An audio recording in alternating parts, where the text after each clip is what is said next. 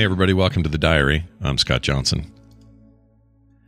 So, as promised, I've got, uh, you know, new episodes of this, and uh, I want to get to it regularly. So, um, welcome to a, you know, semi regular diary podcast experience on a show I've been doing for a very, very, very, very, very, very long time. It's been, you know, I want to say since 07, 6, maybe even 5. I don't remember when I started this. I should probably go back and look. But anyway, I asked a few of you um, during the week what kind of questions, short, easy to read questions you'd want to ask for our next episode. And a bunch of you piped in. And some of these are pretty goofball, and some are, you know, I don't know. I don't know how serious any of these are actually, but I thought they would it would be fun to get to. And we're going to start right away. We're just going to get straight to it here with John who asked, "What's my favorite '80s cartoon villain?" Uh, well, John, I think the answer is an obvious one. There are plenty to choose from, but really, if you're going to create a room full of these villains and you're going to pick a leader, or you're going to pick one that just stands out the most because he's the most flamboyant, or I don't know, does the most monologuing, or is the most over the top and ridiculous. There's a lot to choose from. I, I, I you know, bounced around ideas like Cobra Commander, you know, Megatron.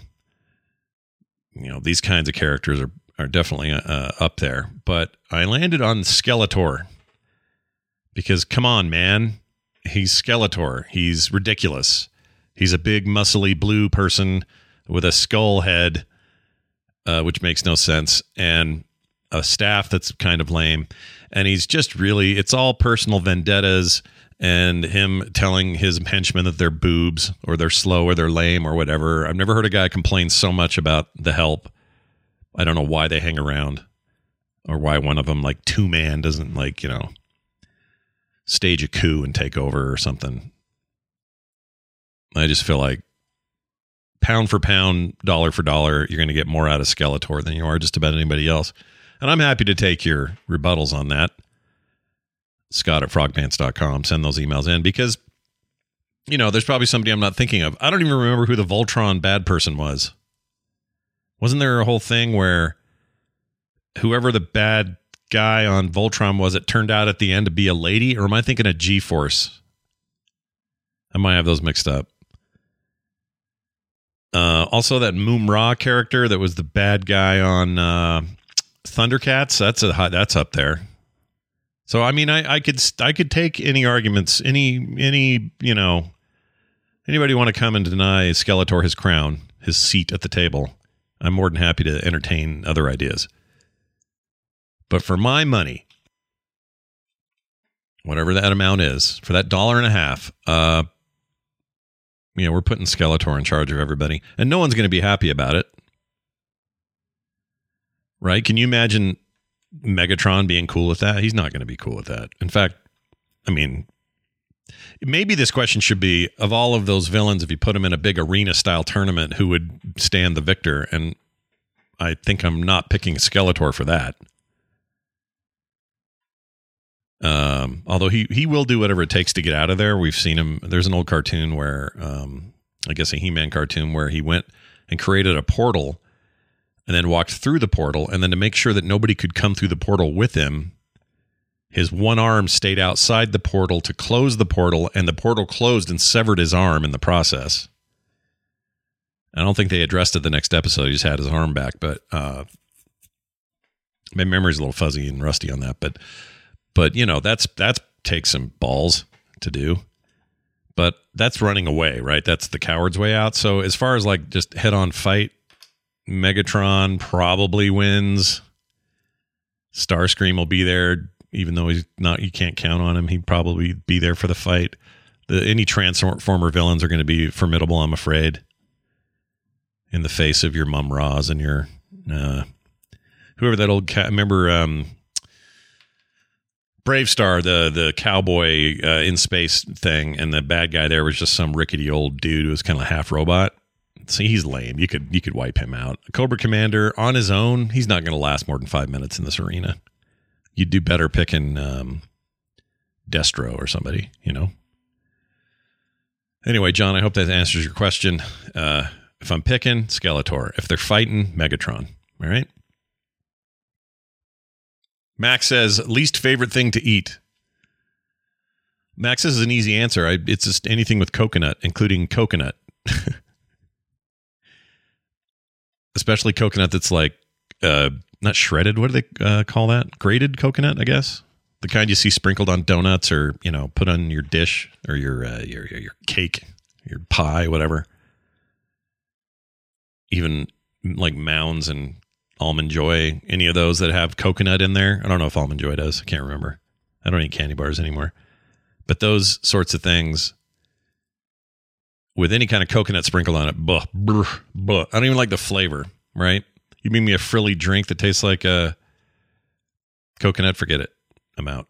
I don't even like coconut water, which I or coconut milk, which I had when I was in China, and that was a way to kind of mix things up. So because you could only have bottled water and coconut milk where we were in that part of southern China because the water was extremely no good the local tap water. So um, that may have changed by now. This is back in the early aughts, but uh, when I was there, I had a lot of coconut milk and a lot of water, and boy, did I get sick of that coconut milk. That might have been what de- what did it, if I'm if I'm honest. If I ever get asked under oath, uh, what put you off of coconut? And remember, sir, you are under oath. And I would say, well, Your Honor, I think it was the coconut milk in China. the audience or the, the the the what are they called? The the, the uh, what are they called in a, in a uh, theater? No, not theater. What are they called in there? The cabin? No, not the cabin. If you're in a you're in a trial and you got a crowd of people watching, they're in the. Oh my gosh, that word is eluding me. And there's someone at home right now going, "I know it. Say it. Here's the word. Say it. Why don't you say it? I can't think of it. Gallery. That's what I meant. People in the gallery like clasping their mouth, hands to their mouths, clutching their pearls it was the coconut milk the whole time. All right, thanks, Max. So yeah, no coconut. Thank you. Uh, here's one from Colin who said, "A season of television you still think about all the time." A season of television. I'm going to assume he doesn't mean one-off seasons. Like those are usually called miniseries, you know, where it's like six episodes and done, or even more, but just there's no more after the first one. I don't know why I have to make that distinction. Maybe I don't. But for me, it's uh, season two of Fargo on FX. Came out in 2015. Great year, by the way, for lots of reasons I won't mention here. But um, yeah, something about Fargo season two. I mean, it's amazing regardless. It's the it's just so good. But I feel like Noah Hawley, showrunner and writer, uh, who is now in charge of all that Fargo business, along with the the vision of the Coen brothers just really melded that season. And I like all the seasons a lot. It's one of my favorite shows on TV, like bar none. But there's something about season two. Maybe it's the the time and era it's set in, this the late seventies. Maybe it's the cra- the crazy mix of cast that that thing has. Um, I don't know. It's maybe all those things, but man, season two of Fargo, I could stop what I'm doing right this second and just binge that whole thing again which would be my fourth time. That's how much I love that show. So yeah, Fargo season two. I'm sure you know. I could go back and find stuff before that and after that that I could also go, oh yeah, for sure that's a big. This is going to be a big answer for, for different answer for a lot of people, right? But I think that is just hella good TV. It's all on Hulu, so if you haven't seen Fargo, uh, you should go watch it. It's fan freaking tastic. The movie's amazing. The TV show is as amazing. I can't believe they pulled that off. Unbelievable. Paul says Star Wars film that holds up the least. All right, I'm going to s- assume that Paul is referring to the original trilogy, maybe the newer ones, but I'm leaving the prequels out because I didn't like them when they hit, and I think they're bad now. So there's no holding up for me. And that includes episode three. I don't know why people get make exception for that one. I don't think it's very good. Um, we're just talking movies, not any of the new television stuff or any of that. So I'm going to go original original trilogy, and I'm going to say that uh, episode six, Return of the Jedi, holds up the least. Even though when I was a kid and that movie was new, it was the greatest thing I'd ever seen and easily the best Star Wars movie ever made for me when I was a kid. And I still think that that's probably true for a whole generation of kids, just like episode one or two or whatever are that for kids of a certain age or people of a certain age now. But for me, that was just like, whoa, look at this. Now, watching it now, oh, and that's the other thing. I didn't like Empire Strikes Back back then because I thought it was, I don't know, it just seemed dark and adult and boring to me as a kid. But I was I was wrong. It's the superior film um, my list goes five, four, six in terms of my favorites, and that used to be the it used to be six, four, five, and then five was like way down the list. But I was I was a kid. I was wrong. I was wrong. I mean, I was right for a kid, but I was wrong for an adult. As an adult, going back and looking, that sixth movie or episode six rather, it's not the sixth movie, the third movie is a big freaking Muppet movie. I've said this on other shows, so this is not going to be a surprise to some of you, but there's a lot of Muppets in there. And I love Muppets, but they went overboard.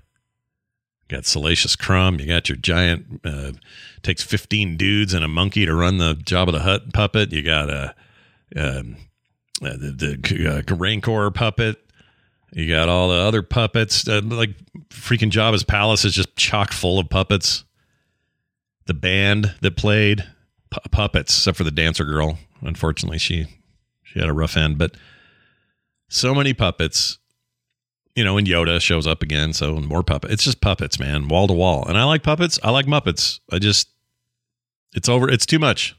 George Lucas was like, puppets, more puppets. What do you need, sir? Uh, just like, uh, can we get a few more puppets in here? That's my version of him. We, uh, we, uh, I've got this turtleneck on, and it's telling me more puppets. So there you go. More puppets is not always a good thing. um, all right. Shauna wrote in. Oh, finally, a, a girl. Thank you. Need some female representation in this sausage party here, boys. Uh, Shauna wrote in and said, Video games you have come closest to 100%ing. What I'm going to tell you will probably surprise no one knowing my proclivities toward the source material. But for me, that game is 2015's Mad Max, the big open world Mad Max game that came out the same year as Fury Road, although they don't have much to do each with each other, other than it features a villain named Scrotus, who is the unmentioned son, third son, or fourth if you count the baby that almost was, of uh, Immortan Joe. Wait, would it be fourth? There was Rictus, the little guy, and the baby. So he would be fourth if you count the baby. Anyway, um, I still play that today. In fact, uh, so I say closest to 100%ing it. I mean, we're talking everything from every collectible, every item, every secret, every, you know, whatever it is you have to do in that game. You get to collect every car in this particular case, max out every skill, every ability, and then get every single achievement, which I assume that includes when we talk 100%ing in a modern sense. I assume we're talking achievements as well. Maybe we're not. Um, those are the ones I usually leave on any game. I don't really care that much about achievements. Um, I don't chase them, I should say. But this is the game where I've come closest to doing it. And it's a big game. There is a tons tons of stuff going on here. It's a big giant open world game with a ton of story, side quests, and all that stuff. Plus, there's the whole build your car out and make it better, and you know, ride shiny and chrome to the gates of Valhalla kind of business. And um, I love that game so much and I'm so excited to hear about the rumored sequel that's coming next year. Oh my gosh. If that's true, I'm going to lose my mind. It might be 2024, though. I don't know, maybe 2023. Anyway, that's all. None of that's been confirmed. Uh, and you can get it on the cheap all the time. It, it's uh, usually like 49 bucks, but it will be on sale for like five bucks for a couple of days every once in a while on consoles and PCs and stuff. Do not miss that if you get a chance. Still looks amazing. It looks like like on a modern PC or a modern console, it runs and looks like a brand new, you know, new gen game. It's it's beautiful. Really holds up that way. It's dark and nasty and you know Mad Maxy and all that, but in a beautiful way. It's hard to explain. The first photo mode I actually used in a, in a video game. I don't usually care about those, but the one in there was phew, so cool. Any of the ways um, yeah, that that game I've come closest to it. If you if you look at my stats in there, it's almost 100% on everything with the exception of all of the uh, the achievements and I think a couple of hidden things I just haven't found yet. But I still hop in there and clear that stuff out here and there. Last night on my Steam Deck, I hopped into Mad Max and cleared out three camps I hadn't gotten.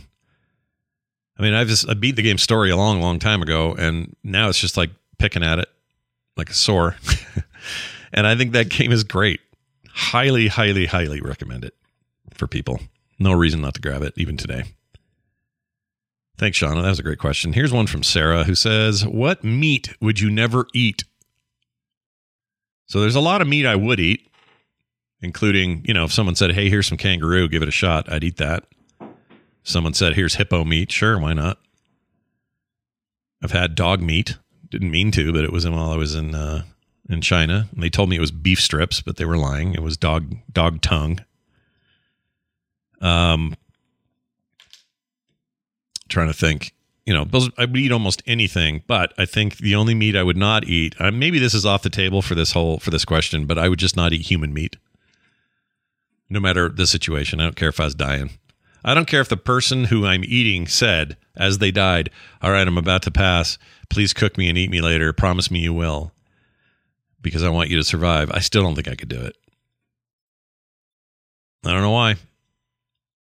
Well, I mean, I think we're supposed to be appalled. Uh, you know, that's supposed to put us off. So that's not a surprise. But I'm I'm I'm just I refuse. I can't do it. I can't eat people. No way.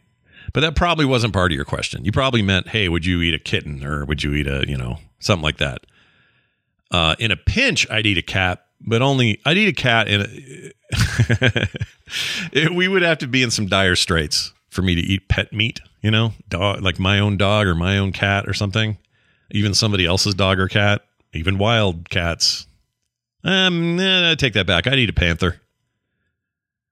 I could put a panther away. No problem. It's a hard question though. I'm not vegan or vegetarian, so I, you know, I'm fine with the meats. I likes me some bacon and, you know, beef and the whatnot, but I don't know why it's, you know, this idea that it would be weird to eat a cat, but not weird to eat a pig is just purely cultural, right? Or why we're happy to drink milk from a cow, but we'd never take milk from a dog or a man, or I guess a lady, right? I mean, we do when we're babies, but that repulses us when we're older, right? Like, it's so weird to me. Like, oh, yeah, give me some pig. Well, how about this dog? Ugh, gross. Why? Well, it's because we have these emotional attachments to the pets, and we don't all have pigs for pets, even though you can. Some who do, but it's weird. It's weird. Humans are weird. What we're cool with, what we're not cool with. You know, it's very weird. It's like uh I've seen people who I don't want to get into that. I was gonna we were gonna take a turn down a certain road and sadly there's no great off ramps to that road without getting in trouble, so we're not going there. Forget it. Uh, here, here's one. Thank you, Sarah, for that. Here's one from Tom. What inanimate object most represents you?